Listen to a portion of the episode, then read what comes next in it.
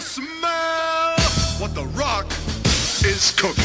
The Rock says he's all psyched about the XFL. Oh, wait a minute. The Rock isn't psyched. He's pumped about the XFL. No, no, no, no, no. The Rock isn't pumped. The Rock is geeked about the XFL. Yeah, that's it. The Rock is geeked. Oh, wait a minute. The Rock was geeked last week, so The Rock can't be geeked now. The Rock is more than that. The Rock says he's cranked about the XFL. As a matter of fact, The Rock is just like everybody else in America. We're all psyched, pumped, geeked, and cranked.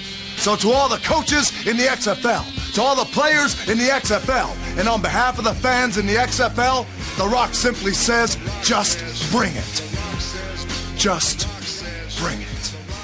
Well, I didn't think the first show I've done in about a year and a bit, okay, maybe not that long, would open with a rock promo, but here we are. Welcome to episode number 49 to Legend Emerson Sports Podcast. I'm your host, Lucas Macari in Brandon, Manitoba.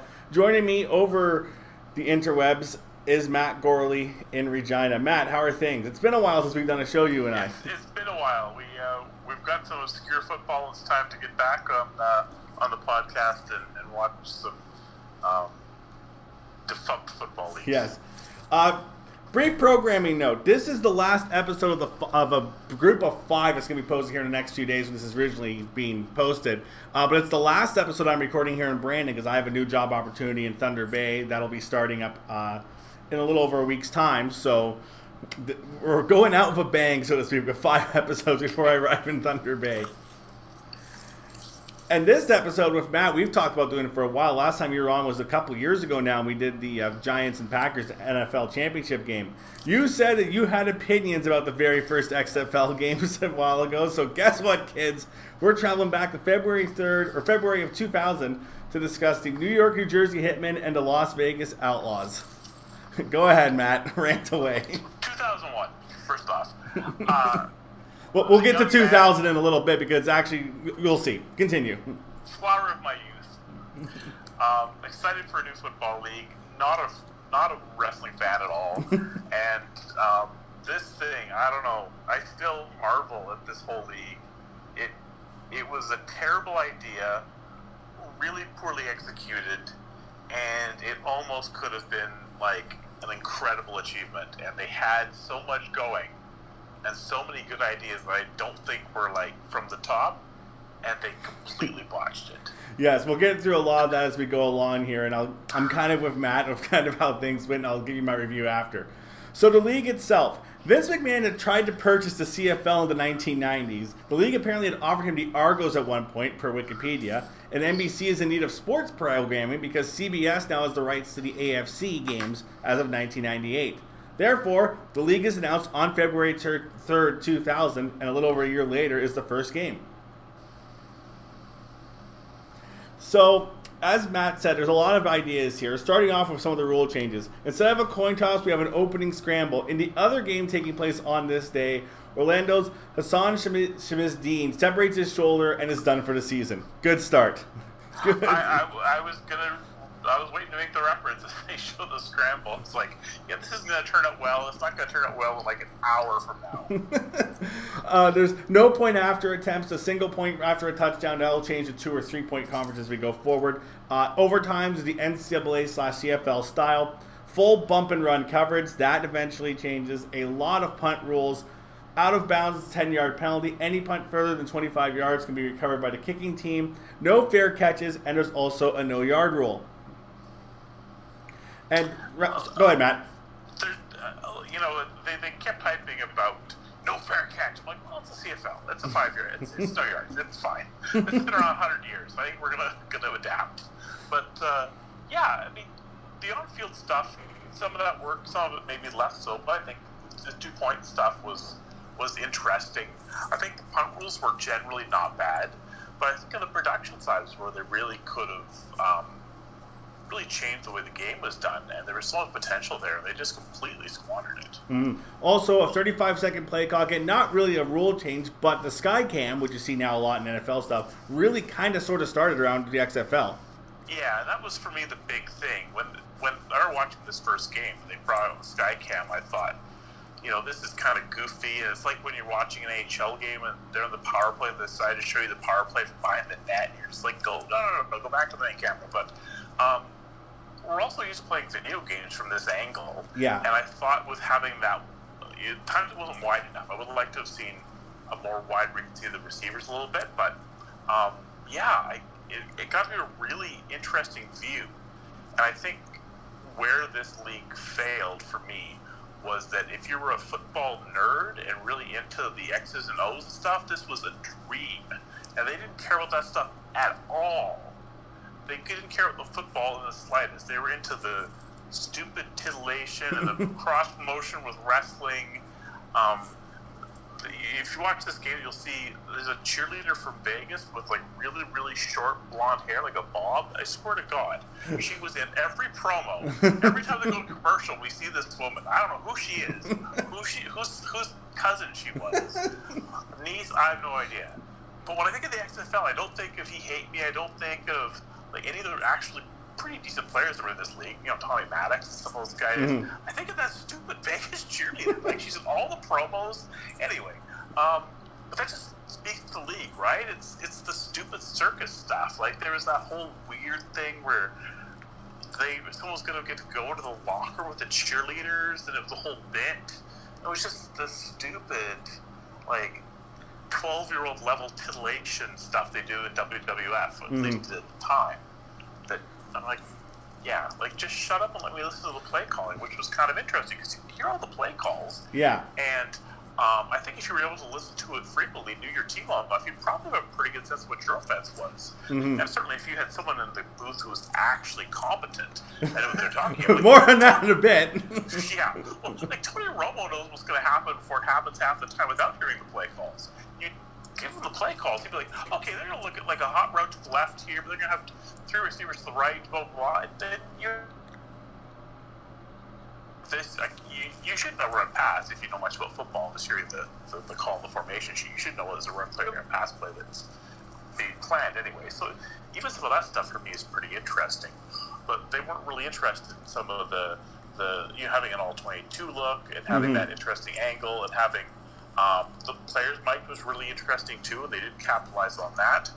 Um, and this sort of comes back to my thing with WWE and uh, this league really kind of fell back on being like uh, controversial and like aggressive, but in a really safe PG 13 kind of way that was really boring. yeah.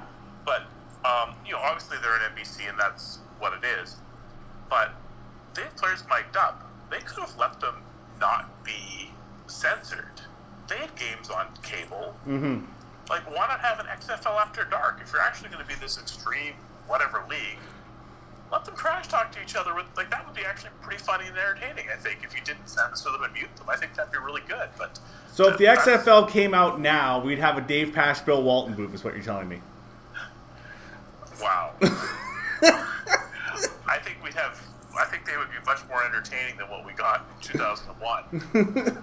but I think, uh, I, yeah, I think, I think they could have actually been controversial and or edgy instead Mhm. they were really fake edgy. Yeah. So you mentioned there's some good players in the league. We'll go through some of the players and coaches around the league uh, for some of the guys here because there's a lot of journeymen, but there is some guys on here. In the East Division, there's the Birmingham Thunderbolts. They were supposed to be the Birmingham Blast, but if you know your Birmingham history,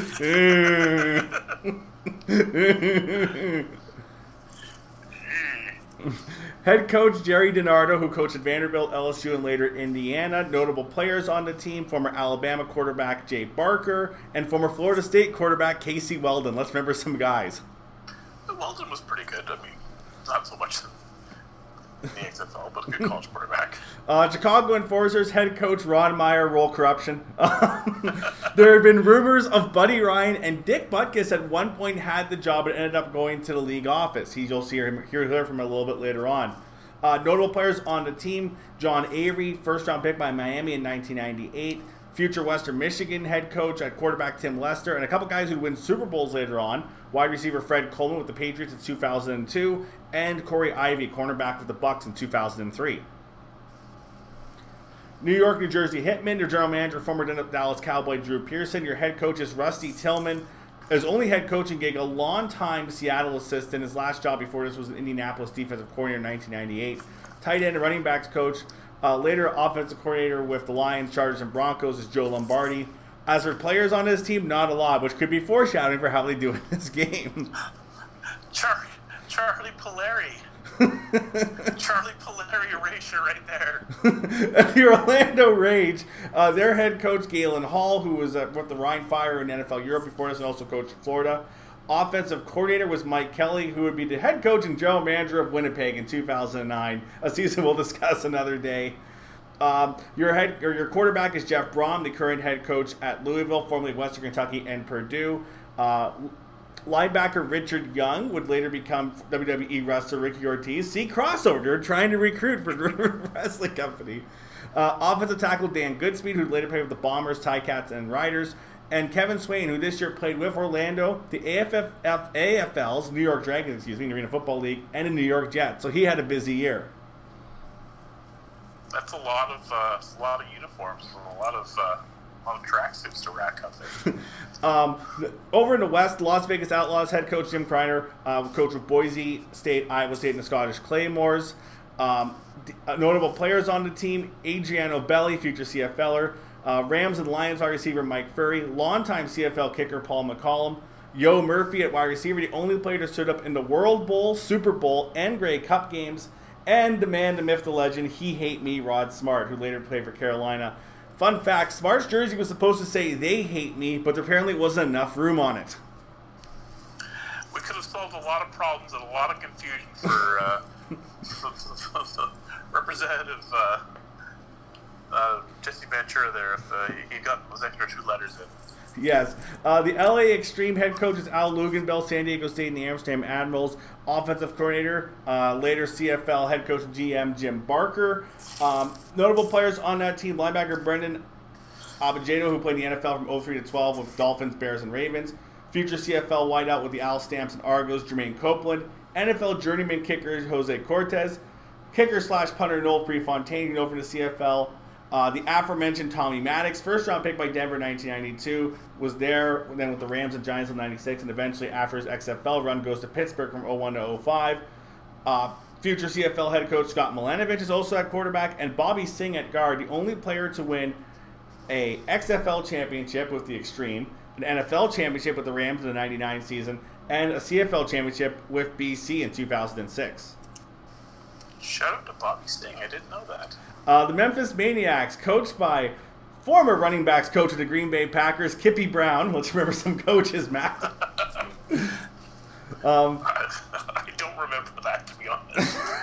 tight end coach Fred Barnett was a Pro Bowler with the Eagles in '92. Stanley Morgan, a top wideout with the New England Patriots, wide receiver coach. Notable players on the team: quarterback Marcus Crandell, who would go on to be MVP of the Grey Cup in 2001 with the Calgary Stampeders. Uh, former 49ers first round pick quarterback Jim Druckenmiller. Uh, Cowboys in Tampa wide receiver Alvin Harper. Uh, Paris Lennon, who played until 2013 with Denver, was the last XFL player in the NFL. And Rashaan Salaam, the 1994 Heisman winning running back of Colorado and a Chicago Bears first round pick in 1995. we uh, we may or may not have a signed Marcus Crandell sneaker from the Grey Cup in the Sassport Hall of Fame. Culture. Finally, the San Francisco Demons. Uh, we have some USFL crossover coming with head coach Jim Skipper, who's a longtime running backs coach, including with the Philadelphia Stars. Matt, see, we're able to work the USFL into the show. got to bring the USFL into it. Uh, D line coach is Keith Millard, Minnesota Viking star, who just appeared in the Jon Bois series, which I hope you're all watching at this point. Offensive coordinator Joe Palpow, uh, and a lot of uh, former CFLers on this team, or current would have ended up being CFLers. Running back Calvin Anderson, quarterback slash kick returner Marvin Coleman, wide receiver slash kick returner Jimmy Cunningham, linebacker Otis Floyd, Travis Moore at wide receiver, and Baron Simpson at linebacker. Also had future Bengal and Saint safety Kevin Kaesviharn, and running back Vaughn Dunbar, first round pick by the Saints in 1992. That is a good collection of guys. That is a pretty impressive collection of guys. Absolutely. But some talent there. I mean, you know, there's those guys that have been pretty decent. Some had some good college careers. So, um, considering how bad the football was at times in this league, um, I think playing, uh, I, I think not having time to prepare was a bigger problem than actually the talent on the field because I think um, there's a fair bit of talent actually. You know, for as much as the XFL is maligned Mhm. retroactively for just being a really terrible product. I don't think the coaching was great. I don't think the prep time was what they needed. But uh, there were some players out there. So we head to opening day, February 3rd, 2001, about a year after league was announced at Sam Boyd Stadium in Las Vegas. The intro graphic comes up Smash Mouth, passion, no fair catch, controversy, paid to play, paid more to win. Folks, they're being paid to play. Look. Then they're talking about so you have a new football league, you want to make a first impression, right? Here's the damn rock. Foreshadowing to 20 years later, but still. I love that The Rock comes out, and I don't know if there's supposed to be crowd noise or reaction. If there's just nothing. he comes to the big screen, there's no reaction.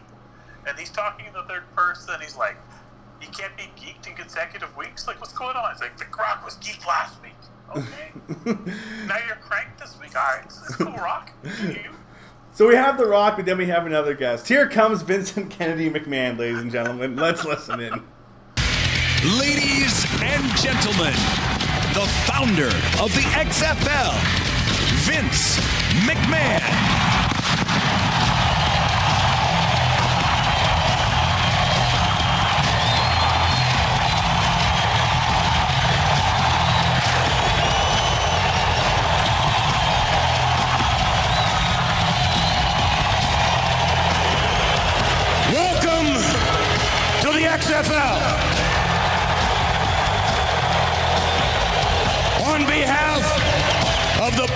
And coaches in the XFL, we welcome you to our brand of football.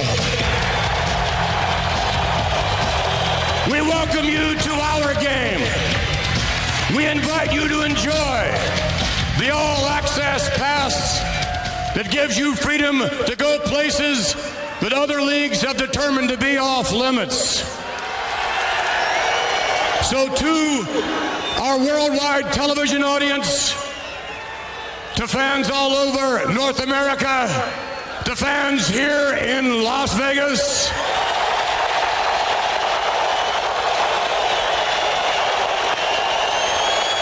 on behalf of the players, we simply say thank you.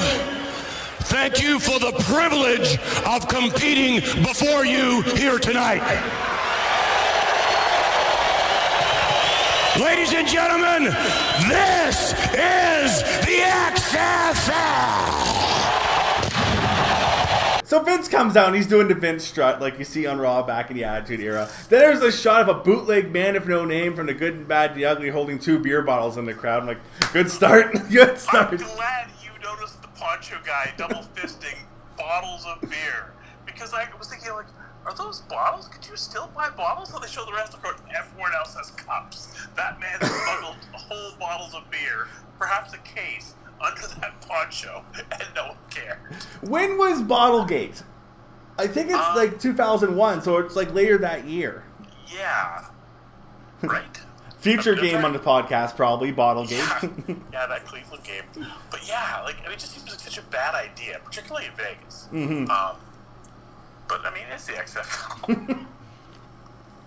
um, we then Vince is talking about our worldwide audience. Uh, sure, I don't know who was. I watched this in a different country, so sure. I don't know. Um, he's not trying to do the Vince voice until the "This is the XFL," which my brother still does as a meme to this day. I, you know, as much as I laughed with The Rock coming on and being deadly silence. the crowd popped for Vince coming out. Like, give him that much. Mm-hmm. He So still the- had a bit of that, that swag. Yes. Um, so the Outlaws come out. My note is the Outlaws come out like they're a one double A team in the NCAA video game. there is there is not a lot of fire. I mean, it feels like they're trying to come out of a very narrow closet. then there's like then this announcer is just sarcastic. And now let's give a warm welcome to the New York, New Jersey Hitmen. Boo! then we cut to a sign. The people behind us can't see a damn thing. Many people are dressed as seats behind them. well, we haven't talked about the broadcast booth yet. Let's get introduced. From a sold out, jacked up Sam Boyd Stadium in Las Vegas. Week one of the XFL. The New York, New Jersey Hitmen and the Las Vegas Outlaws. It is perhaps the most eagerly anticipated inauguration that the sports world has seen in quite a while. The creation of a brand new style football league, the XFL. Matt Vasgersian, Jesse Ventura, and Jesse, as excited as fans have been for this day to come, the guys really excited for this are those guys out on the field. Absolutely, Matt. It's the players. And let me talk about the players for a moment and the sacrifices they have had to make to play the game that they love. Many of them left jobs, they left loved ones, and they put it all on the line because practice started in November. They got paid not one nickel to go through these practices to arrive here tonight. They put it all on the line. Now, tonight they will get paid. But the thing I love about the XFL is the heart and soul that these players show for the love of the game, of playing football, and the opportunity of continuing to play the game they love here in the XFL. It's a night of firsts in Las Vegas, and to help us kick off this historic night, let's go down to the field with Mike Adamle. Ladies and gentlemen, he is the personification of the XFL. He is the league's director of competition. He is Hall of Famer Dick Butkus.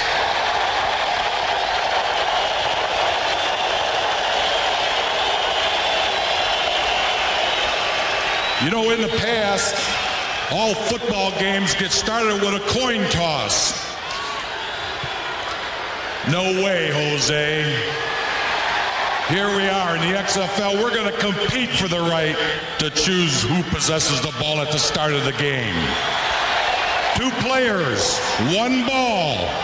Whoever possesses the ball gets his choice, not only for the start of the game, but also for overtime, should that be necessary. Good luck, guys. And once again, to win the scramble, you must have full possession.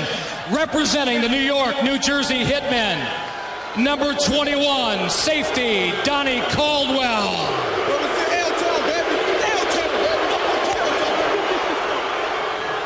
For the Las Vegas Outlaws, number 28, safety, Jamel Williams. Let's go to head referee once again, once again, guys, it's going to be ready, set, and a whistle. Don't jump and go for the ball, not each other. Ready, set. Couple of safeties going to scramble for the right to possession. The hometown hero is on it, but the ball's still alive. Jamel Williams jumps on it. And the hometown guys have right to kick or receive. We haven't even started yet, Body, and the place is already going nuts. I'll tell you what. Let's let's take a look. What a what a move by Jamal Williams. He couldn't get possession right away, but he got he got possession of the football, and Las Vegas will get it. Here you see it. They're both going for it. Caldwell and Williams to dive. The ball squirts loose. Still an open ball, and Williams lands on the ball, so Las Vegas will receive the kickoff. Matt Vasgersian and Jesse Ventura, and there's a whole lot of other stuff you heard after that as well. Matt's face is like an oh Christ look on it as Jesse cuts a promo. I, you know what? I I have nothing good to say about Jesse for anything in the XFL. He spent most of his, I mean, wasn't as bad as some of the announcers they had screaming nonsense to the microphones. Uh, and Jesse didn't see a play he never couldn't undersell or oversell. You know. oh my God! What is? Calm down. Calm down. you ain't got time to bleed. It's, and him riffing about guys not really being concussed, like it's just it ages so badly. Anyway, um, his talk about them leaving their families and giving it a last shot, not making any money, they're not being paid about that was good stuff. I was like, this is really nice, blue collar, salt of the earth stuff. It was like, get me going. I like, give me more of that. That was good. I was I was feeling that. So, as you heard, um, we then get to former American Gladiators announcer and future WWE guy who butchered Jeff Hardy's name on a pay per view and called him Jeff Harvey, Mike Adamle. Uh, c- tiding with Dick Butkus, the director of competition. Congrats, Dick, I guess. If you ever wanted to hear Dick Butkus say, no way, Jose, this was your chance. Also, good Christ, the crowd camera edits are rapid fire in this. That was my other notice in this intro. They're just like boom, boom, boom, boom, boom. Um, I, I heard about this battle for the ball thing, and I thought it was corny, but I was curious. I was so disappointed they weren't running at each other. I've always picked them running at each other, like with whole of death style. Yes. The fact they're beside each other all was right off the jump, just disappointing. Mm-hmm. So you know, Donnie Caldwell, defensive back, the Hitmen, defensive back to Jamal Williams for the Outlaws. Williams can't haul it in the first time. They race for it, gets it again, and then they get the ball for the kickoff. And now we cut to Matt's friends, the cheerleaders. Dancing to I Really Like Girls by George Thorogood. What a choice, ladies and gentlemen. Pre 9 11 was a time in America. Yeah, I. Well, we'll, we'll, we'll get to the Orlando game. They come back to the Orlando game. yes, we'll touch on that a little later. And like, like, let's go to a game that's actually interesting. And it's like, no, let's just go to the cheerleaders for a minute. Because the game happens later. Um, Matt is hyping up the coaches chat, which you'll hear, which isn't really that exciting. But you hear Jim Criner of Vegas and Rusty Tillman of the Hitmen. So let's listen to that. Let's lay it on the line, play as hard as we can for four full quarters. Knock their butt off on the first play, and then pick the tempo up each and every quarter. Let's get after their butts and play our style. Let's go out there and play this game the way I know we're going to play it. We're going to play well. And make a mistake, we say to hell with it. We go to the next play. Come on, All right, let's go. Matt on Rusty, quote, At times you think he's completely whacked out of his mind. they they act like Rusty Tillman is going to shank someone during this game if they drop a pass. Like Rusty Tillman looks like the most central casting, old school Bubba Schlubby. Let's get out there and give it a good battle. Let's get after their butts, man. Kind of coach. Like he's not a crazy person. They're talking about he's gonna like lost some cameras for halftime. He's gonna lose his mind. I'm like, "Mm, we're not. Just tell him to work hard, make some adjustments. Uh, then we get to Jesse Ventura going over to pay play for pay per game. Quarterbacks five thousand dollars, others forty five hundred, kickers thirty five hundred. You get extra twenty five hundred for each win, seven thousand five hundred dollars for each playoff win, and then the title team splits a million in the quote big game at the end. I, I, I forgot about that. I was like, right, they didn't have a name for the final, and they literally just started calling it the big game at the end, which was so meta. I kind of liked it. I think it eventually becomes the million dollar game. It becomes the million dollar game, which is, to be fair, a better name, and you know, kind of little on the nose for the whole we're paying to, to win, but um, the game at the end is just it's just so funny to me. We also get Matt Vasgersian at the end of doing a horrible Doctor Evil one million dollars bit. We'll, we'll discuss more about Vasgersian as we go along here. oh, Matt. Anyway, the Outlaws receive the ball to start the game. Leo Araguz is the kicker. The Hitmen are favored by five and a half per Vegas. This might have been one of the first times you're getting lines dropped into a, I guess, a pro broadcast. I'm guessing Boxy may have done it at that point, but what was that based on? like, if you watch this game, who made these guys five and a half point favorites? because they're based in New York, East Coast bias. Some Charlie Puleri truthers out there, really, really loving that uh, that quarterback from Brooklyn they got down there. All right. New York, New Jersey. Let's go into the first play. Arago's ready to go. February 3rd, 2001, the XFL is born. Jason Kaiser from his own end zone. Little Tom Furioli, it's Jamal Williams. What a Brought beautiful down play. at the 40. I'll tell you, I love it. A reverse on the opening kickoff. Jamal Williams brings it all the way out to the 40.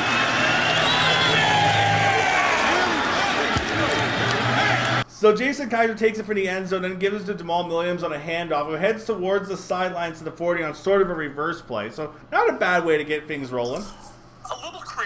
Um, you know, as I said about Jesse Ventura overselling uh, anything, we, we're off to a hot start here. Jesse's pretty excited.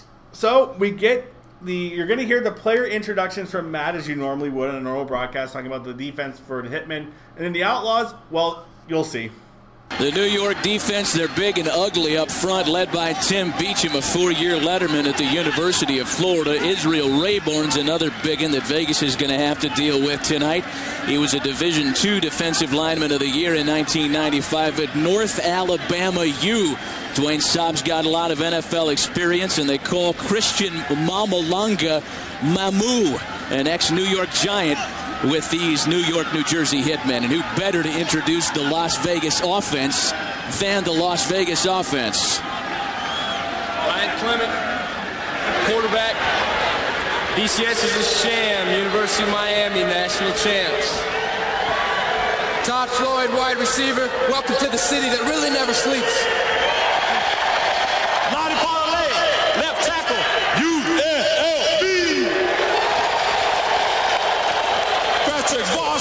Varsity What's up to the University of Washington? 2001 Rose Bowl champ. Ben Snell, Ohio Northern running back. Let's kick some ass, baby. Dave Diaz-Infante, offensive center, San Jose State. Dante, Mijo, this is for you. Isaac Davis, offensive guard, University of Arkansas. I want to say hello to Cameron Stephen. I love you. Eric Bateman, offensive left tackle. Basin City. Ricky Brady, tight end. Happy birthday, David. Hi, Jenny.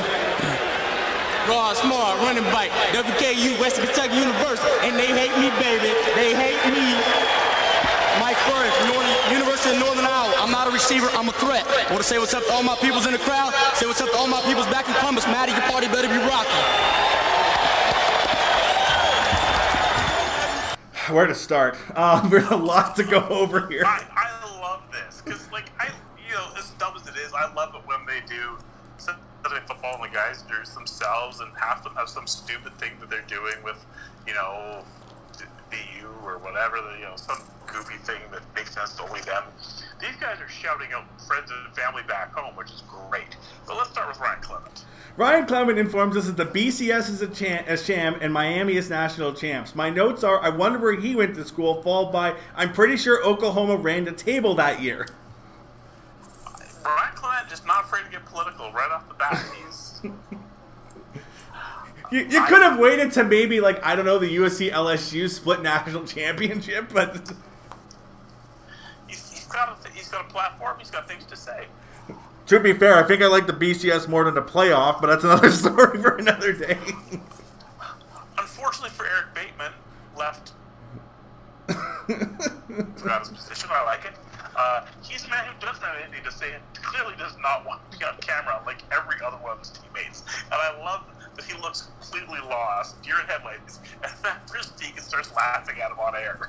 I think Bateman just about belched, by the way. I'm pretty sure. Can you imagine if he threw up on himself when they put the camera on him? Amazing. Um, Rod Smart says they hate me. I wonder what that could be about. And then Mike Furrey, wide receiver, quote, I'm not a receiver, I'm a threat. Mike Furrey, University of Northern Iowa. Also, was up to all his peoples back in Columbus. Shut up to the homies in Columbus. That man caught 98 passes for the Detroit Lions, if anyone doesn't remember that, because I'm sure no one remembers that. he was a good sleeper wideout in Madden, because I remember him in Madden. Unless you had him in fantasy that year, in which case he made your season, he's one of the weirdest one-year NFL stars of all time. He's like a more anonymous Wayne Corbett, but actually probably a better year. Yeah. Like 98 catches. So you know what, Mike Furrey, University of Northern Iowa, I believe you're a threat and not a receiver. Um, I'll give you that. good thing it wasn't Lawrence Phillips doing that intro. But anyway. so Clement scrambles for about eight yard run the first play of the game, and you see them using the Skycam, and you also get the coach of team communication, which we talked about in the intro. Uh, Chris Malaluga then jumps the snap massively and wrecks Clement a first down, penalty of five yards. A couple plays later, Smarks reverses his way down for a gain of 15 as they discover he hate me. More on that in a bit. Uh, a little bit later, they find uh, Clement finds Todd Floyd wide out for a first down. Uh, then we get this weird promo about Ryan Clement knowing how to score with one of the cheerleaders. So I'm sure. There's a. Yeah. Go ahead. not not awkward in the slightest, not forced and terrible, and just throwing your it's just yeah. Um, there's a flag then for a delay of game. They're showing the X cam, which I think is what they're calling the Sky Cam. Matt calls it quote classic voyeurism.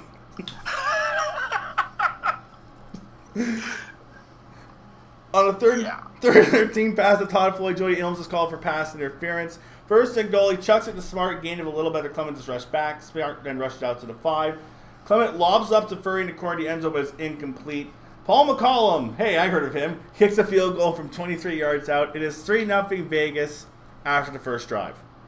Great piece of, of trivia that rider legend has long fertilized by the fans, Paul McCallum. fans used to chant MVP, most valuable Paul, anytime he kicked when they were really terrible. First points in XFL history. Well done, Paul McCallum. And now here's some bloke that hasn't been introduced chasing down Rod Smart. All right, well, with Rod, with Rod Smart, Rod, of course, says he hate me on the back of his jersey. Rod, why do you have he hate me on your jersey? Because they hate me, man. Look how they looking at me. Look Baby, we're going to have to fight back. They hate him. Now we know. They hate him, buddy. I'm waiting for the first one that has he likes me. What a segment. The mic is cutting out, then it just drops audio like they think they either dropped a swear or something. and then Rusty Tillman says nothing. My man's just, he just had a drive. He just the plays. He's just got to go cover a kickoff. Get out of his face. or get a mic that works. One or the other. McCallum then kicks it to Kirby Dardar. What a name. Who gets it to the 20 yard line. Uh, afterwards, we make the Vegas defense on uh, Hitmen's first drive, but unfortunately, there's nothing batshit in the Vegas defensive intros. You would think the defense would bring a lot more um, bad shit. Like the offensive line had a lot of personality for an offensive line. I think so. Got to give those guys credit. Mhm. Um, yeah. So, Charlie Puleri finds Anthony DeCosmo uh, for a first play on a first down on the sidelines. Couple plays later, he's his, he throws incomplete. Brandon Sanders is trying to kill people, it looks like. Uh, a punt goes to Kaiser, gain about 8 from the 17. There's a flag, so it goes back because of a personal foul. they interview they interview uh, Harley Tarver, or they interview somebody, I forget who it was, but they go, "What happened?" And he goes, "quote It got down and dirty like the South, baby." then my then my next note continuing the cheerleaders. Hello, law student turned XFL cheerleader. Allegedly. Yeah, that's where they found all the, the Vegas cheerleaders. Law school. So, Outlaws drive coming up. Clemens is chased in the end zone, chucks out of bounds. On the third and Luddy finds Brett Betch for 14 yards, finds him again for the for a first. Then he finds Mike Furrey down the sideline wide open for a first around New York 28. There's a flag pre-snap. Matty V goes, lots of heavy breathing out there. It sounds like a prank call. False start. Clement finds tight end Ricky Brady over the middle. Rusty Tone is yelling to call a timeout with 2.37 left in the third, second and three. We get an update from Jim Ross and Jerry the King Lawler from the Chicago Orlando opener. More on that later. And Jim is losing his shit as Jeff Brohm goes over the middle from Kevin Swain for the first XFL touchdown. Jim calling it like it's either an episode of Raw or a 1980s UWF taping. That is a Michael Alexin reference that he will enjoy when he listens to this. Uh, I, I wanted to watch this league, and those two were just literally unwatchable. Too much. Um, so we a little bit later, third and five. Clement calls a timeout. Um, as play clock goes down to two seconds, one three seconds left. We get a shot of the cheerleaders dancing. Matt goes, "quote I feel uncomfortable, man alive. So, this is something else." Vince McMahon is mad at Matt for the "I feel uncomfortable" bit and demotes him and tries to kick him off the XFL broadcast later in the year. And then the network's like, "No, you need him on the air." He was like, he felt like the rest of us watching this. It's like, I'm having fun with this. I'm not taking it too serious. This is also a little ridiculous. Um, Joey Elams is called again for a hold on Betch, which sets up a first down uh, right after that bit. A um, couple plays later, we get this.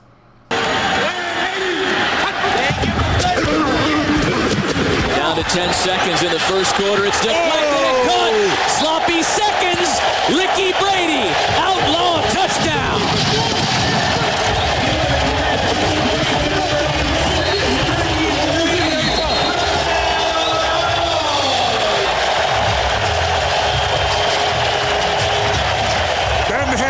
Hanks shot at the interception and he deflected it right up in the air and it landed so softly. Matt, you could have caught that. Tip one. drill, tip drill. That's why you do the tip drill.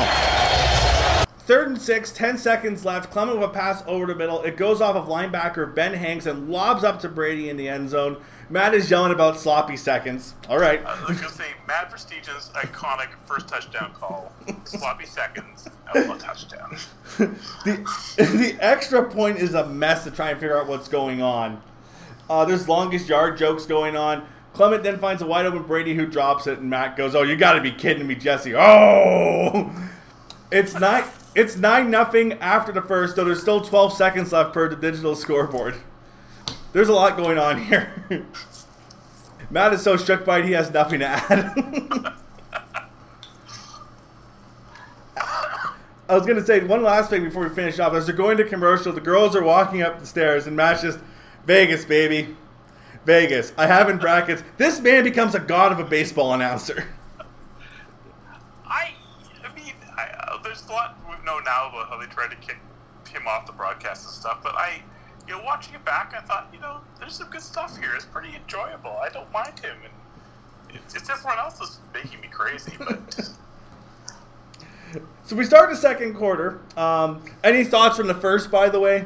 I mean, there's so much going on here in terms of the football and the other stuff. And I, uh, one of the things that I noticed r- really quickly was that without things being scripted, you could really tell the WWF talent is really struggling to think on the fly.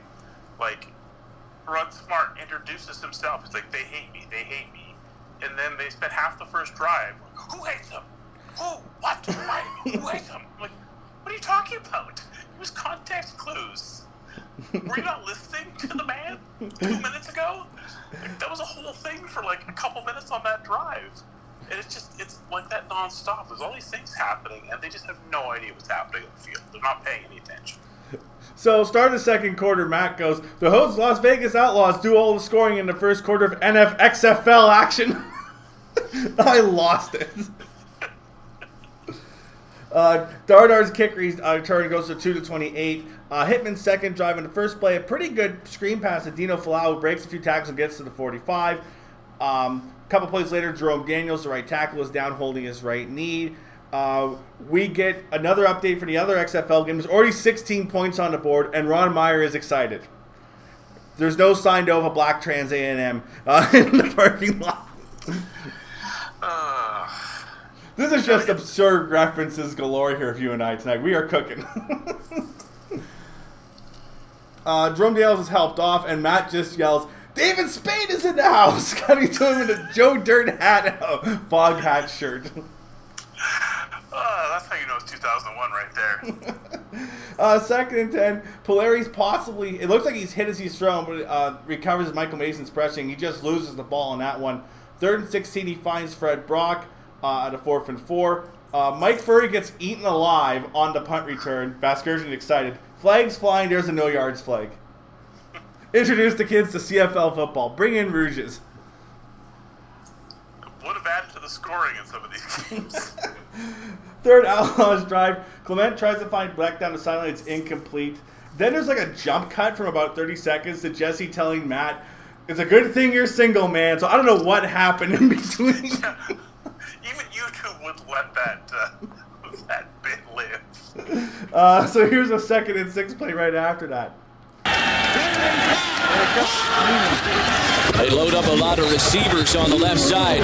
Clement's got to dump it off. He hate me, Rod Smart. There he go, midfield, breaks the tackle, still dancing, still on his feet. This game don't show more breakaway speed. And now we know why they hate him. He hate me with the biggest gain of the night so far. Little screen pass. Clement is under pressure and he finds Rod Smart. He hate me, gets down towards the 20, and Matt Vasgersian has a goddamn stroke. Very, very excited, Matty V. A very nice run by Rod Smart, who's quickly becoming a household name. Mhm. Well, his nickname is becoming a household name. yes. Um, a play later, here's that bloke again. I found up her Wikipedia. It is Fred Roggin talking to Rod Smart. All right, with he hate me, Rod, talk about the play. All right, he's going back in. Okay, Fred. I, I don't don't think it's that. I don't think he, he just don't like Fred. Fred hate him. Eyes up, eyes up. He hates Doc, Fred. Eyes up for me, baby. Dual left, 97 slant on three. That's great. Hang in there. We gotta hustle. We gotta hustle. My note from that attempted interview attempt: hashtag journalism. So Rod Smart has just ran whatever 30 yards down the field. He comes to the sideline. Coach says, "All right, one play, you're back in." He hates me. He's trying to catch his damn breath. Gets a, a mic in his face that's not working. So they come back, and it's like, "Hey, one play, he's back in. What are you going to do? Talk to him? Chase him down the field?" Yeah, apparently that's what you're going to try and do. Um, excuse me. Smart goes up the middle on third and one to get third and one situation, uh, and he has nine touches for 69 yards. Nice performance so far. Clement with a timeout with 9:34 left, and another celebrity appears.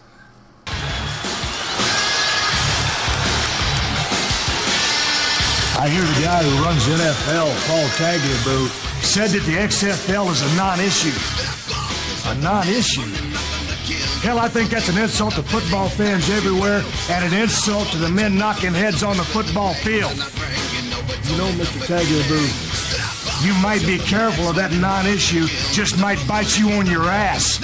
And that's the bottom line, cause Stone Cold said so. It's that rare period of time where Stone Cold Steve Austin's theme music is disturbed doing a cover of it, and also Stone Cold giving like a 14% effort Stone Cold Steve Austin promo. I, I love the that non-issue might bite you in the ass. yeah, or not. On the ensuing third and one play, Clement tries to find Todd Floyd, but his incomplete pass. He's tangled up with Elams. McCallum kicks a 32-yard field goal, and it is 12 to nothing for Vegas. Very good XFL score, 12 nothing. tremendous, tremendous content. We're, we're guaranteed XFL scoregami from this game, no matter what. But, Butler Bino of a good return. He stopped near the 40.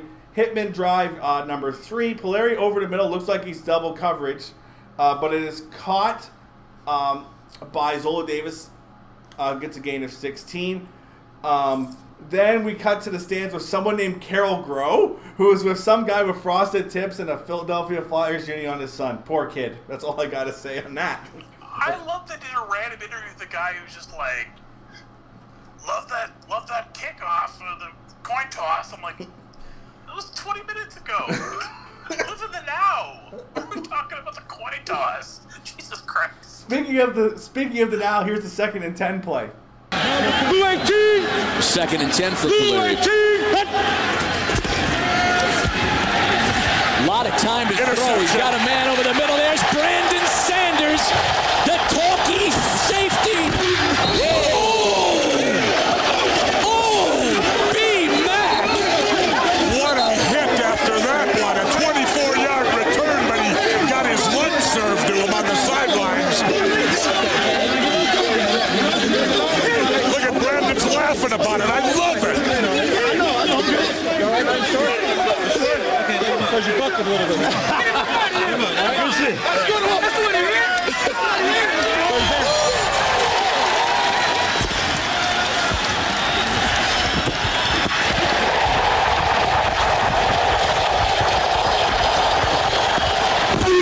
Oh, thank you, drive through. Troy Stark with the big hit on the sidelines. That's what you get in the XFL. Oh, he's still talking. All the way off the field. Looked like you were hit by a truck over there. Oh, he got me, but you know what? I roll with punches. Don't please believe me. Like Sugar Shane. Sugar Shane, baby, I roll with the punches. That's all that was. Tell him keep coming at me. He gonna put me back where I need to be. Tell him keep coming. He's a bum.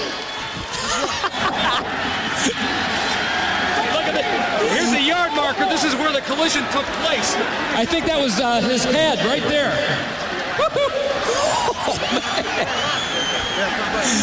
oh, man. He's got to bend it back, lady.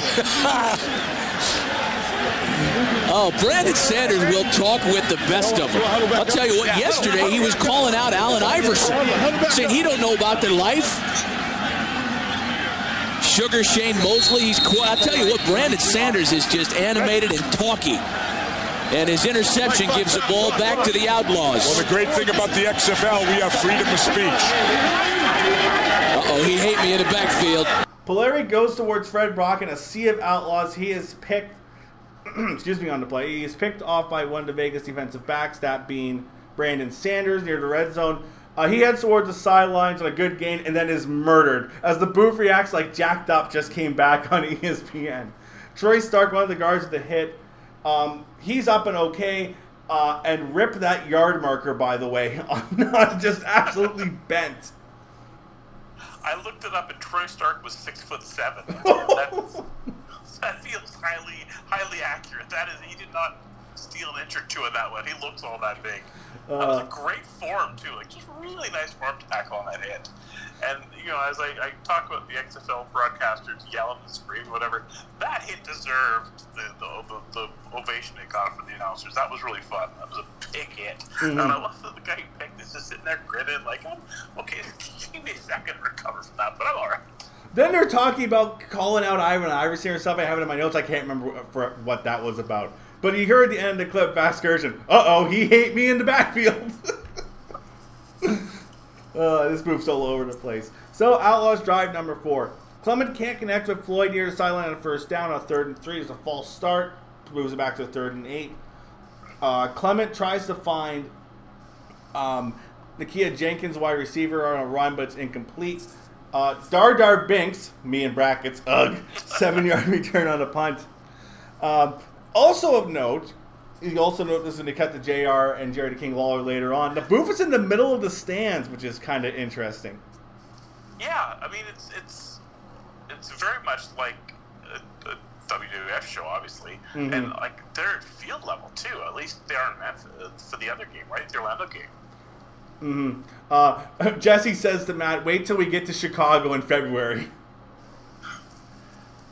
I can tell you, I think it was Chicago and New York. I watched a game, and there was like eight people there, and it was like below freezing Fahrenheit. It was like minus 25. The field was absolutely rock solid. It was unwatchable. It was unwatchable. It was atrocious. So, yes, the worst would, would be to come in late February in New York City or Chicago, in New York. Um, what was I gonna say? Um, at least with the USFL and that kind of thing, I think you guys weren't you guys like you were involved with the league. That didn't start till like April. Usually, I don't think, right? I don't think it was No, like. no. First game ever was March 6, 83. Oh, that's it was- right.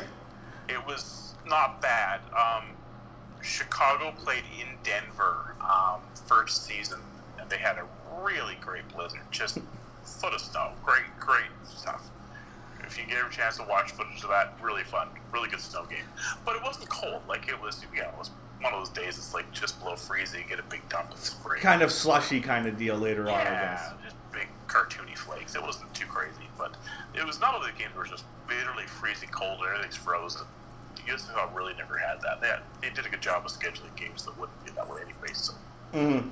Um, so we get to um, the next Hitmen drive, couple plays in, then we interview someone in the stands. How big of an XFL fan are you? Well, we've been in this city of Los Angeles, Las Vegas. Boo! they know how to pick them. hey, they're just looking for anyone with a blood alcohol level under two. Third and six, Marcus Hinton can't haul the ball in while being covered by James Williams. There's a flag holding on the offense. So that's negated. Sanders almost blocks the punt. Furrey gets a decent return and then gets hit. He's out of bounds. As runs out of bounds for a flag. What kind of league is this? Calling out of bounds hits. Come on. No, you're right. Soft, soft. Controversy. We, we, used, nose. we used to be a we used to be a proper country. Outlaws drive number five. First play, Chris Chikuma runs up the middle of our power run for 15 yards, and then Back to pass. Clement got a man. Looking for Nakia Jenkins. Outlaw touchdown. 27 yards. Vegas lighting it up.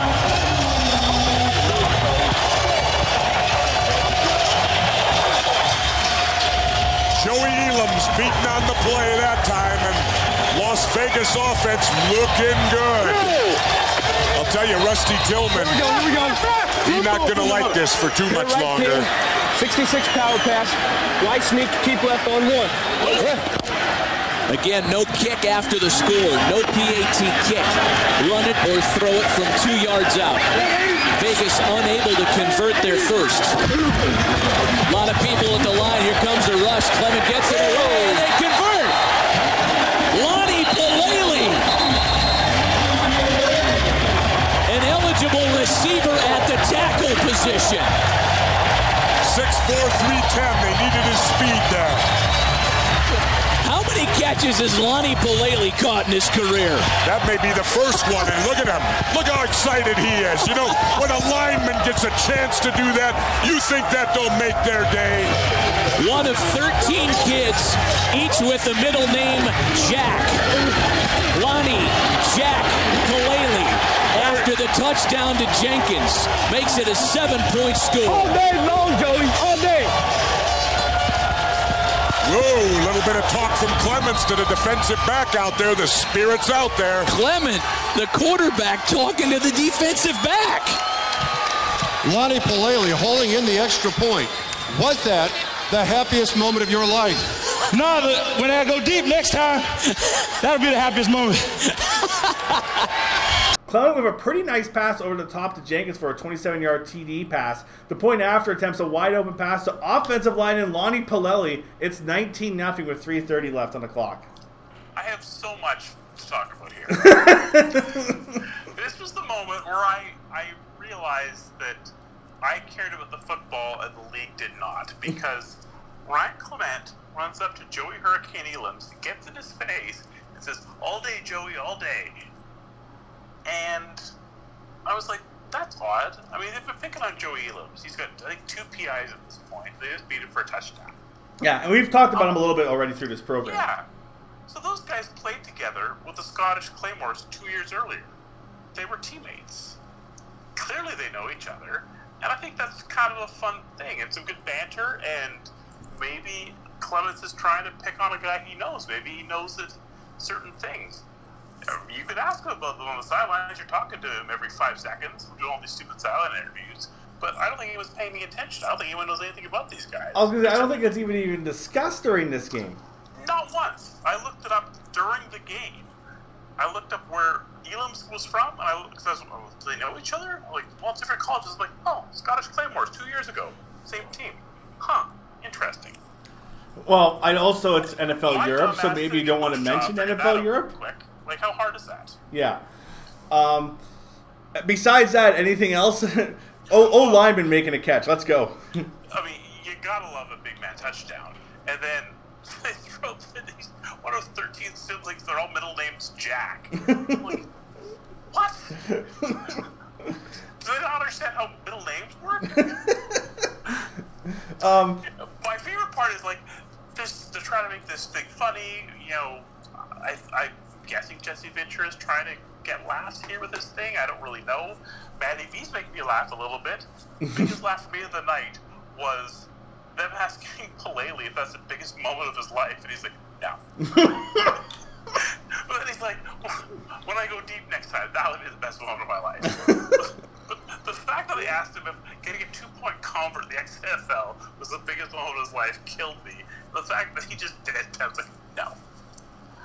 Absolutely slayed me. so Hitmen, go ahead. Your old lineman's got more jokes than the color guy. Uh, so Colin with short kick to Dardar gets to the 40. Hitmen drive number five. Um, Puleri finds Fred Brock for a first down.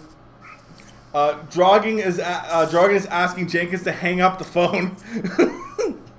There's so much happening here. Two minute warning. Puleri on a deep bomb. The Brock finds nothing. Third and ten. Puleri is wrecked by Antonio Edwards for a loss of seven. Furrey with a short return. Uh, the block in the back is called though, so the Outlaws drive with 103 left. Not really much comes of it. Two plays are running the clock down. Two plays run the clock down for the half. It is 19 nothing Las Vegas. I, I love that at some point during that stretch, Jesse Ventura is just going on and on about how Rusty Tillman's gonna be like ripping out gizzards, screaming and like using their flesh to repaint the locker room. Like, stay tuned, Rusty Tillman's gonna lose his mind and murder ritual sacrifices. To be fair, to be fair, in the version that we watch, the big they're hyping up is locker room access, the halftime.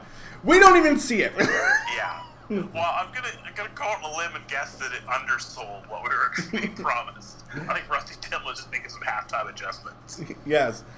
Um, overall thoughts on the first half. Again, there's a lot to go over. There's a lot going on. A lot of bad football. There's a lot of miscommunication. Um, there's all.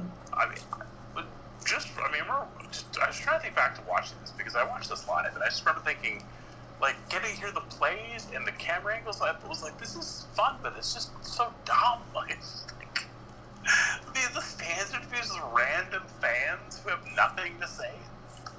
Yeah, I. Uh, it was it was a train wreck. in short. yeah, it was like I, I remember like when the XFL came out. I don't think I watched because I wasn't a big football. I didn't become a big, bigger football guy. Like I casually watched NFL like when I started going to high school, and then became a college junkie in like 03, 04. So a lot of this is kind of vague to me, but I remember the league. But I'm like I, I'm assuming it wasn't good, and well, we'll get to that. But assumption may have been right. So, start of the third quarter. Darter takes it from round to two, gets here to 40. Back in Orlando, it is 21 to 16 Orlando at the half. As we see John Avery run to a 68 yard touchdown, I think NBC executives going, hmm, maybe we should have sent our main crew to that game. I don't know. we may have miscalculated our markets here. Was at least the USFL opening games good in '83 for first well, impressions? Funny. It's it's funny because almost the exact same thing happened in the market I was watching because most of the country got the LA New Jersey game to watch Herschel Walker play in LA. Not a great game, but fine, um, close. But we got uh, the Chicago Blitz absolutely murdering the Washington Federals in a monsoon. And it was not a great game. It finished 28 7, but it was not close. So, but it was. Uh, it was much better than this. much, much, much better. Um, so as Keith gets a decent uh, first down run for the Hitmen, we get stats. Passing yards in the half, 173 to 64 for Vegas. Rushing 60 to negative 3. Well, Charlie Puleri is getting abused back there. He's got no blocking. And uh, something I read was that um, they found out later that he was struggling so much because he couldn't grip the football because they didn't treat the way you're supposed to. Yes. And so after a few games, they started like brushing them with sandpaper and stuff to, to get the sheen off. And then, uh, to be fair, most of the other quarterbacks aren't fumbling the ball all over the place and throwing it all around that Baker. So other guys are coping better than Charlie Puleri, but um, it sounds like he wasn't getting a lot of help either. Mm-hmm. Uh, Puleri is sacked on second down by an R rushing Carl Simpson. Jesse is just dunking on him. Puleri then drops back and gets drops back, drops the ball, gets it back, is under pressure again, and is sacked by Kelvin Kinney. It is fourth and thirty-three. Ventura going on about how they're hypnotizing him so he'll play better. He's trying to fail a sobriety test. what? They're trying, to, they're trying to figure out if he's concussed. I'm like, come on, man. like, Jesus. And then they show a replay and it showed, like, he went down, but he didn't really, like, no one fell him. He's like, they hit him in the head. Like, Why is he not playing? Going on and on. Uh, this is aging terribly. Furrey takes it a punt to the 33 yard line. Outlaws drive number seven is getting underway. When what the hell is Tony Siragusa doing here? Let's find out. Your impressions of what you've seen so far. I'll tell you what, Las Vegas is playing together, dominating out there. The Hitmen's better get their heads out of their ass and get something going, man, because you're playing like a bunch of individuals. You got to play like a team, like 11 guys sticking together. That's the only way you're going to get something done. Tony, this is a game of emotion. You're an emotional player. Is that your advice to the New York, the New Jersey team? Definitely. You know, I'm looking in the locker room at uh, halftime. Nothing going on. Rusty Tillman, man, what are you doing? Get these guys fired up. I want to see a game here, baby. Oh my. okay. Speak your mind, Tony. We love it. How's that guy not on The Sopranos? How was that happen? I think Goose might have a feature in the media business, Matt. I love how he's just calling it Rusty Tillman. Like, what, did they tell everyone before the game that Rusty Tillman's a loose cannon and they were all excited about it? Like, this man's just a simple football coach. I don't know why he's getting this. Anyway, I, why is Goose there? I have no idea. but Why not? they probably said, "Hey, Goose, want to come to Vegas?" They're like, "Hell yeah!" Um, on this drive, Clement overthrows Floyd on third down, otherwise with a monster first down gain. Darter has a really good punt return to the 32 or so down to Vegas sideline. There's a lot of flags. The ref goes, "Let me talk to you." My note: LA Knight has time traveled from the SmackDown taping in 2023 to ref this game. There's a block in the back penalty which negates the yards of 10-18 left. Anyway, it is time to continue the adventures of Charlie Puleri. Matt, are you excited? yes, I believe this is where he gets uh, non-concussed for Charlie Puleri. So um, the drive gets underway. Puleri is almost picked off by Chris Bain in the first play. Elias gets a good run on second down to get to the 30 of Vegas on a 28 yard run. One play later, a couple plays later, Rusty was already talking about trying a fake field goal, which is a choice. Uh, I, I, it's always good when you can let the opposition know you're going to think about trying a fake field goal on television. Uh, Puleri's hit as he's thrown to Davis incomplete. Um, so in comes Court McGuffey. What a name, first of all. Um, on a field goal unit, uh, but as an offside is called on the defense before the field goal attempt can happen. So after a timeout, here's an Undertaker and Biker Taker era promo. You might say I'm a gambling man, which means I fit right in out here in Las Vegas. Some people are asking me whether the XFL will be a success. Well, here's a tip from me, The Undertaker. Don't bet against it. Well, that was something. Later tonight, we find out The Rock is hosting Saturday Night Live, which is definitely a replay because he had hosted in March 18th, 2000 with ACDC as guest. Though, though, later in 2002, The Rock would appear again with Andrew WK as musical guest. I mean, that is a moment in time uh, that you, you could age that with within a couple minutes based on those two right there. Oh, man. Andrew WK. Well, Matt, it is Court McGuffey time of 8 to 8:14 left. Let's see what happens. Fourth and four. And it is Court McGuffey in the ball game. They gotta go for it. Field goal doesn't do them any good now. Backup QB in for the hitmen. Court McGuffey back. Fumble. Picked up a block and loses a football.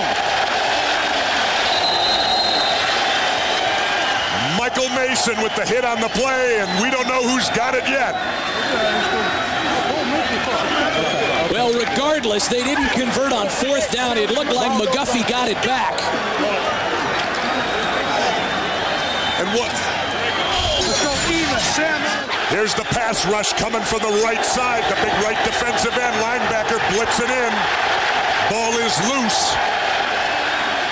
And another big failure for the hitmen. The line is already collapsing. Michael Mason knocks the ball away. Court, uh, McGuffey gets it back, but it's ripped. Jesse, after after that clip is done, Jesse's just basically dunking on the team and then is questioning Puleri's manhood.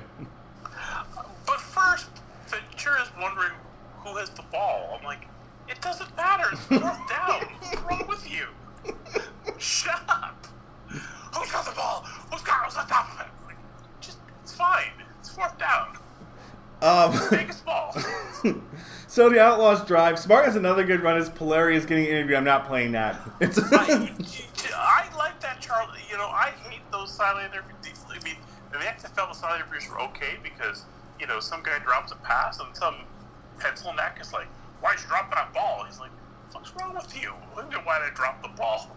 I thought I was going to get punched by the time the season ended. but generally, these interviews, you know, especially at NHL, they got the guy on the bench, just boring, useless. Guys running off to halftime in pro college football, useless. Charlie Puleri's quite honest here. I quite liked it. He's talking about some things, how they're not, you know, they're not dealing well, they're not dealing with the moment, and they, yeah, it was good. It was, it was honest. Very rare, honest. Not too much platitudes. I like that interview. Give Mhm. Charlie Puleri some credit there. Um, uh, as they're saying here, so after his players get interviewed, third one after a short run by Small, the short pass to Ben Snell, can't haul in for a first. Dar Dar is a 20 yard return. He's dinged up on the play. I have a note here. Hey, that other game seems really exciting.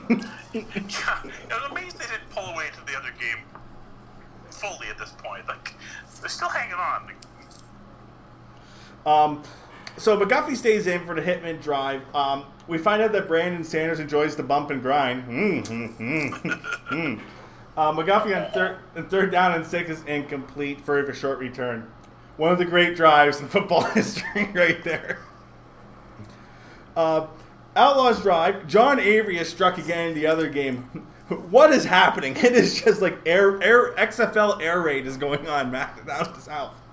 Uh, of all the people that kind of made a name for themselves, obviously it was Rod Smart, but John Avery had a huge game in the other game. Mm-hmm. Um, a really good season for him. We find out that Keith Elias' 29th birthday. Keith says, quote, I'm an old man. Keith, let me tell you, as a guy who's older than 29. Christian Mamaluga is down with a foot injury. Jesse says, I think it's cramps. sure. I, I love Matt Prestige's note at the start of this. His teammates call him Mamu. Thanks for that, Matt. Good note. My next note here is, congrats some random dude on winning money. I have no recollection of what that is. I don't either. actually. Clement Clement bobbles. sorry, I just read the next note. I'm dying already. Clement bobbles the ball in the snap, and then someone asks, "Do you think more men will be carried off of the field?" You know, someone's in their ear, like, give them some reason to keep watching this garbage. Maybe someone will die. a guy is getting a wet willy as he's responding, and Matt and Jesse just dunking on the, on the booth. 2001, ladies and gentlemen. On third and three, Clement avoids a sack and finds Snell, gets his helmet ripped off after the Easton gain. Clement is called for a delay of game. Denny just about almost throws a pick six at Damon Wheeler, but he drops it. Clement is, Clement is rolling out and is sacked by Henry Slay. Third and 20 pass to Floyd is incomplete. Brock gets a handful of yards. So, Hitmen next drive. McGuffey finds Brock. He's wrecked by Jamal Williams. He gets to the Vegas 27 for gain of 30. The third quarter ends as as the third quarter is ending as the snap ends it. Jesse is talking about seeing Kenny G at the White House. You know how this broadcast is going. It is 19 nothing after three quarters. Matt is at home questioning his life choice in Regina. A young Lucas is probably uh, getting is getting ready for his trip down to Daytona for Speed Weeks that year. I'm probably getting ready to go out for the night. It was a Saturday. I'm sure I was thinking, I gotta go. I gotta salvage this night still. Uh, f- start of the fourth quarter. Uh, we have a T-shirt cannon. Matt calls a guy Edgar Winter. I have my notes. This is a big wave Billy Walton broadcast. on second and 12, Joe Tuipala gets uh, McGuffey on the sack. Uh, Matt then says it's third and Hoboken. Earlier it was third and three months. Uh, It's a fun reference. I, I appreciate those. Uh, a timeout is called. Jesse says they're about 3,000 miles to. There's an ad, I think they're talking about 3,000 miles to Graceland. And Jesse goes, 3,000 miles to Graceland. Where does that put you? In the middle of the Pacific? My bracket note. Yep, it is a big wave Bill Walton broadcast. Didn't, uh, didn't Matty V talk about Edmonton? Oh, they're starting from Edmonton on this play, I think he says. Ah, that's what he said. Okay. Uh, McGuffey just chucks it into triple coverage. Rusty Tillman is then seen yelling at the camera guy, oh, he's finally losing it. I, I, I love that Ventura is screaming at "You don't be what an idiot throwing a triple coverage. I'm like, it's 19 nothing. They got nothing. Chuck it up. Like, who cares? But I love Rusty Tillman screaming at the camera guy, get out of the way. I gotta see here. You gotta see this field goal? Trust me, you do not gotta see this field goal. You're getting killed. It's 19 nothing. It's not that close. You're gonna try a field goal now from here? Well, let's see what happens on this field goal. Maybe a miracle will happen. Sure.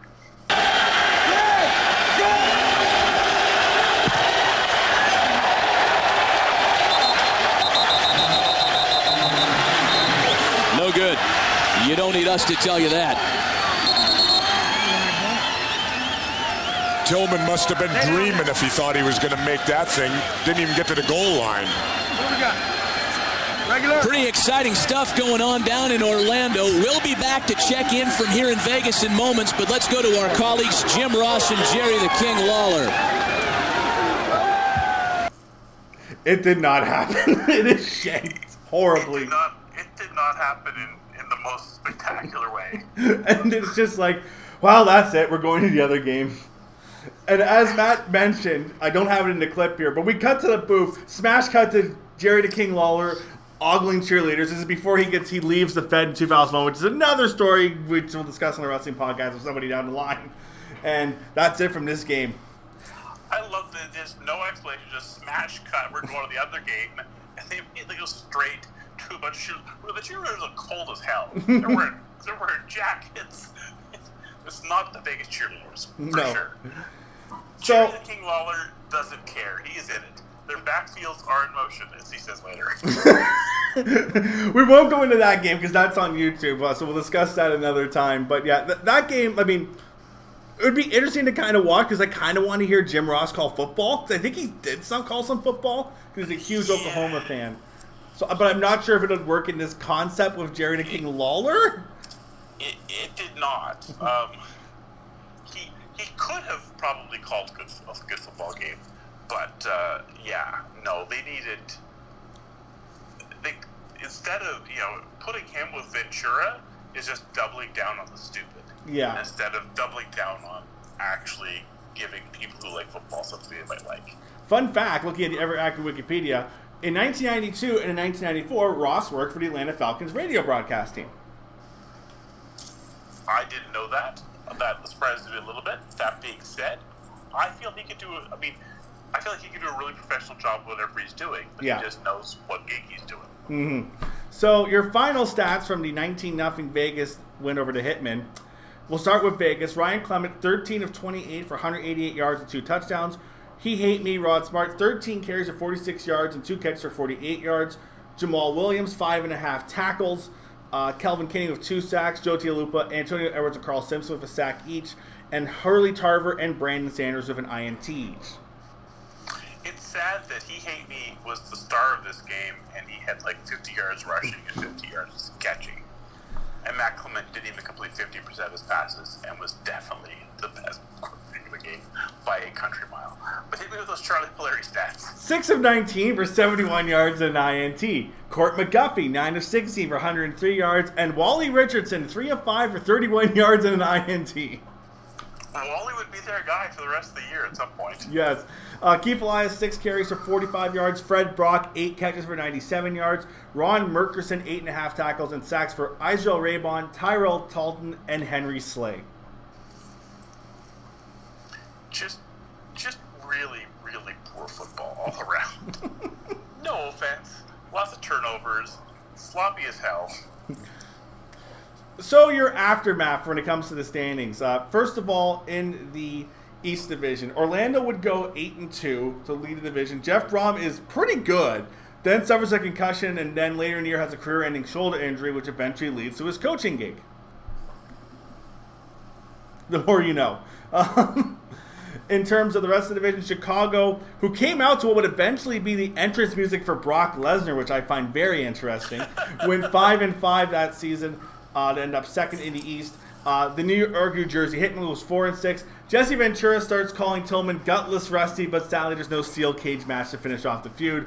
Polarity is pulled for Richardson by week three. Yeah, the East Division was definitely not the stronger of the two divisions. no, Birmingham at the bottom, two and eight. Gerry DiNardo was the only uh, would can the uh, any plans for player nicknames on the jersey. Smart man, I think. In the West Division, LA goes seven and three with MVP Tommy Maddox. San Francisco and Memphis, excuse me, uh, would go five and five each. Uh, San Fran would get tiebreaker with winning both of their games. Um, they would go. Vegas end up four and six. They end up going down to fourth stringers at one point due to the injuries they had on the roster. Yeah, Vegas totally had the wheels fall off when they started getting all the injuries. A fun note, I, I haven't watched in forever, but I assume something's on YouTube. But games from uh, the Giant Stadium in uh, in San Fran were actually quite quite cool, and the crowds weren't terrible. When they had a good crowd in there, it was a pretty fun place to see a football game. Hmm. Interesting. Um, in terms of the playoff side of things, San Fran would end up beating Orlando 26 25. LA would beat Chicago 33 16. And then in the big game at the end, sadly renamed to the million dollar game, Los Angeles wins 38 to 6. In the tradition of title games, except for the USFL first game, that were kind of drab. Yeah. Not that anyone was really paying that much attention by the end. No. In terms of the league itself, Chicago was possibly moving to Milwaukee for the second season, and both Washington, D.C. and Detroit were considered as expansion teams. NBC was not planning to show the second season, however, mainly due to the fact that when the season was starting in February, they were going to be big, busy with the Salt Lake City Winter Olympics and the Daytona 500, which they'd be showing for the first time back in that point when they were alternating with Fox on the broadcast there. UPN and TNN, later Spike TV, were available, but UPN told Vince McMahon that their SmackDown program for WWF, later WWE, would have to be cut down from two hours to 90 minutes. Vince goes, nope, and on May 10th, 20, 2001, the league is done for good. Sunrise, sunset.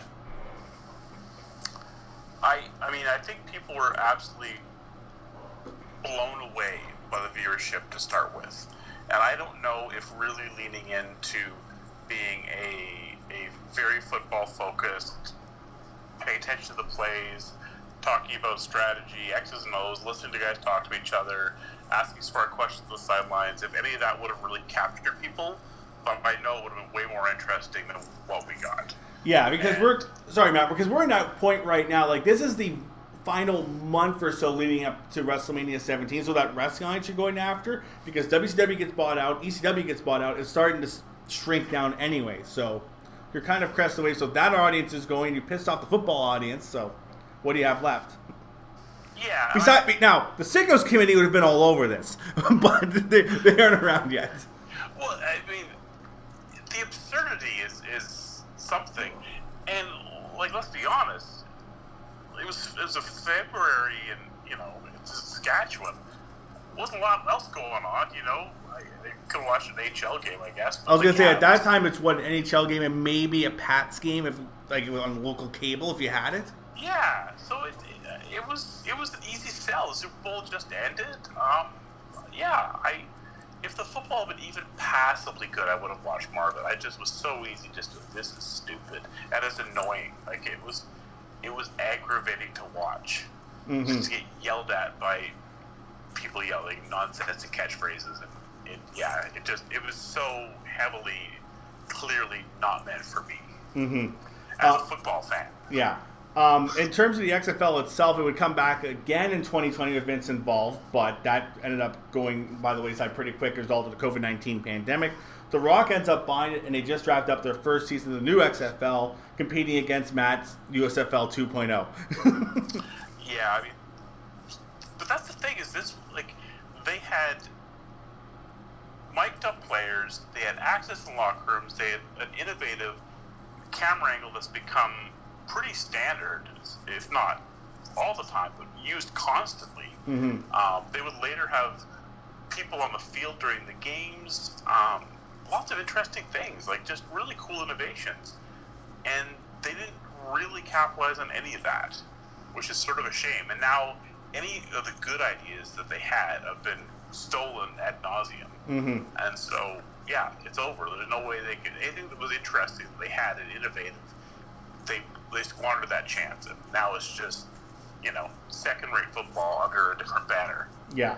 Um, in terms of the NBC sports stuff on the football side of things, they end up getting arena football from 2003 to 2006, and that finished up just in time for Sunday Night Football, which they got the rights to in this 2006 season. So, and I, I hear that program does well.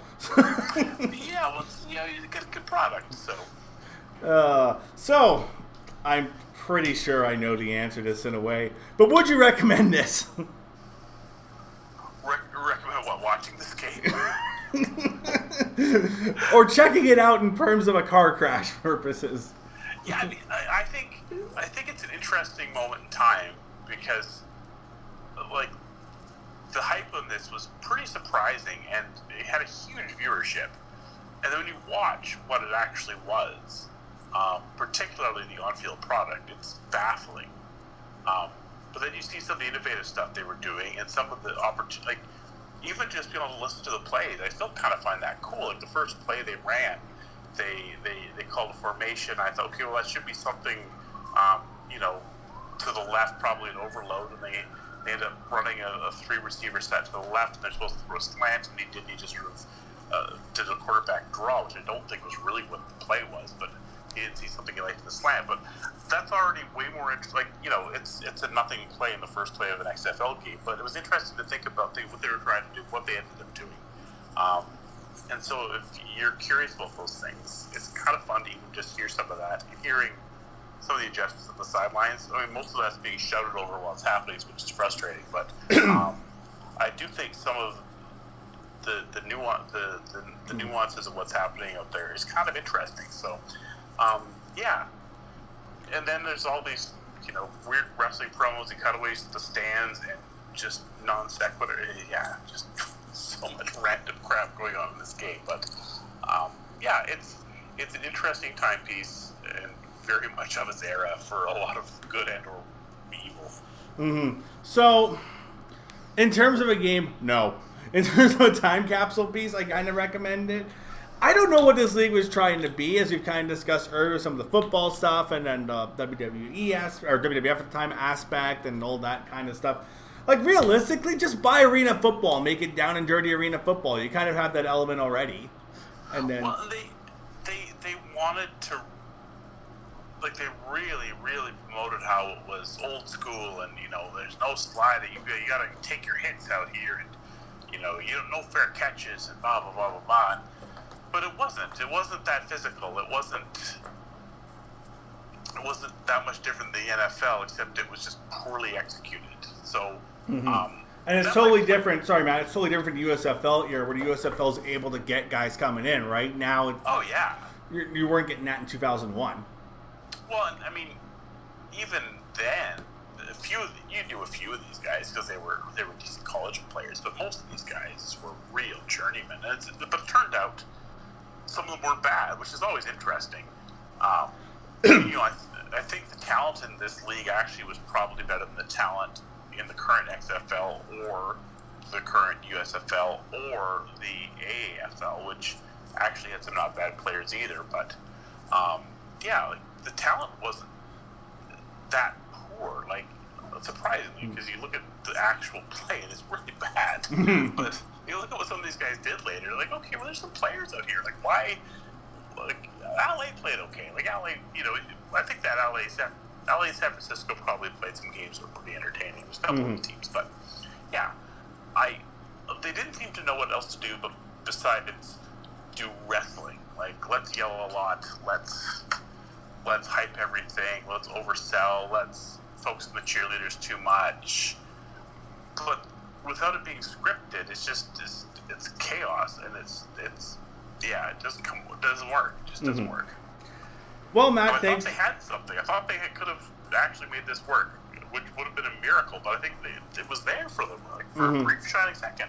Yeah, and I think that looked- kind of it kind of shows too. Like we talked about it, like the USFL era and and we did that podcast a couple years ago. But you look at that, like the the, the demands clearly. I don't know if it's there for a spring league per se, but the demand for football coverage is pretty much twenty four seven. But now the NFL, even more so than two thousand one, is a three sixty five league. So in terms of everything else, I mean, college gets its stuff, but even then, it's like no one's going to care about a reject league or something that's viewed as a reject league. Yeah, and it's, I mean, in the '80s, you know, the NFL was really good, but the level of the NFL now is so far higher than anything else. Like the CFL was as entertaining as the NFL, if not more so, a lot of years, you know, 30, 40 years ago. That's not the case now. No. Um, I will say the CFL this year has been pretty entertaining with some good games. I blamed, I of course say that's because Swag Kelly is now gracing our country. That's another story. Well, and I think the quarterbacking just isn't isn't the standard it was, and I mean, there's whole reasons for that, and that's probably good reasons why it's been in the NFL now than it was previously. But, um, but yeah, the '80s USFL had interesting offenses and concepts and wide open, and the NFL was still pretty stodgy and a lot of running, a lot of tight ends, a lot of fullbacks. So, um, in the XFL, like there wasn't a lot of wide open throwing. You know, it was pretty standard stuff. No one was trying to do anything too interesting or innovative either, um, schematically. So I think that also was a, a factor in terms of why. You know, it's one thing to be bad. Don't be bad and boring. hmm Well, Matt, thanks for doing this. I think. what a journey. Um, always a pleasure. Always fun to go back and revisit something. I haven't watched an XFL game in 20 years, I'm sure. So uh, it was interesting. Um, we will try you on again at some point here, I'm sure, to discuss something that's actually good. We'll discuss that off microphone. If you want to hear Matt's previous appearances on the program, you can just search for the Let's Some Sports podcast on your favorite podcast platform or just find it on Anchor. Thanks for listening. We'll talk again soon. And to round things out, you're going to hear some bits from a post game press conference that was simulcast on Headline Sports. Let's remember some networks. My wife is here, uh, but uh, I thought that there was a, a, the right complement, you know, of, of sexuality uh, and a right complement of confrontation, uh, the right complement of really good, uh, hard-hitting football. I think that what we were trying to do uh, was to show the passion of the players. And, and again, and I said in my opening remarks, you know, to uh, we, we thank the players for allowing us to, to really experience their game. And I think that's what was done tonight on television. I think that the viewer experienced the game. Uh, one of the things that Jesse really did well was not talk, and, and I don't mean that disparagingly, you know, but there are you know comments that were made by coaches uh, during halftime on the field, players on the field, in which you could hear what they were saying and the, the feeling they had, and so the, announcers laid out. That, that was the first time you ever really could experience that from a fan standpoint. So we opened the game up really more than's ever been opened, you know, to, to fans, and that's really what it's all about. Uh, what about tonight's game? Did you see that's going to get a lot of younger people interested in the XFL? Well, what you saw was an honest game tonight. You, you, you heard honest, honest commentary. Our cameras and microphones, you know, to our fans. You saw the all the signs that they brought out. You know, they're a really big part, you know, of everything that we do. Uh, Jesse criticized, you know, the quarterback's play, you know, from New York. That that was very honest. You know, so you, you really felt and, and, and saw and heard a lot of honesty out there, which you don't get you know, in most other sports, it's, oh, thank you, and let's go down, oh, no, thank you, and all that kind of crap. Everyone's real nice to each other. You know, we hear it. I, I think that, you know, from a the hard hitting standpoint, being inside the game, I think young people as well as old. I think the I think the NFL audience, quite frankly, with the exception of the old farts, you know, here in the media that don't like, you know, just like things that are traditional. Other than that, you know, I think that uh, I think not just the young audience, but I think that the older NFL audience is really going to enjoy what we do, and quite frankly, they're going to say, "Geez, why can't the NFL be like this?"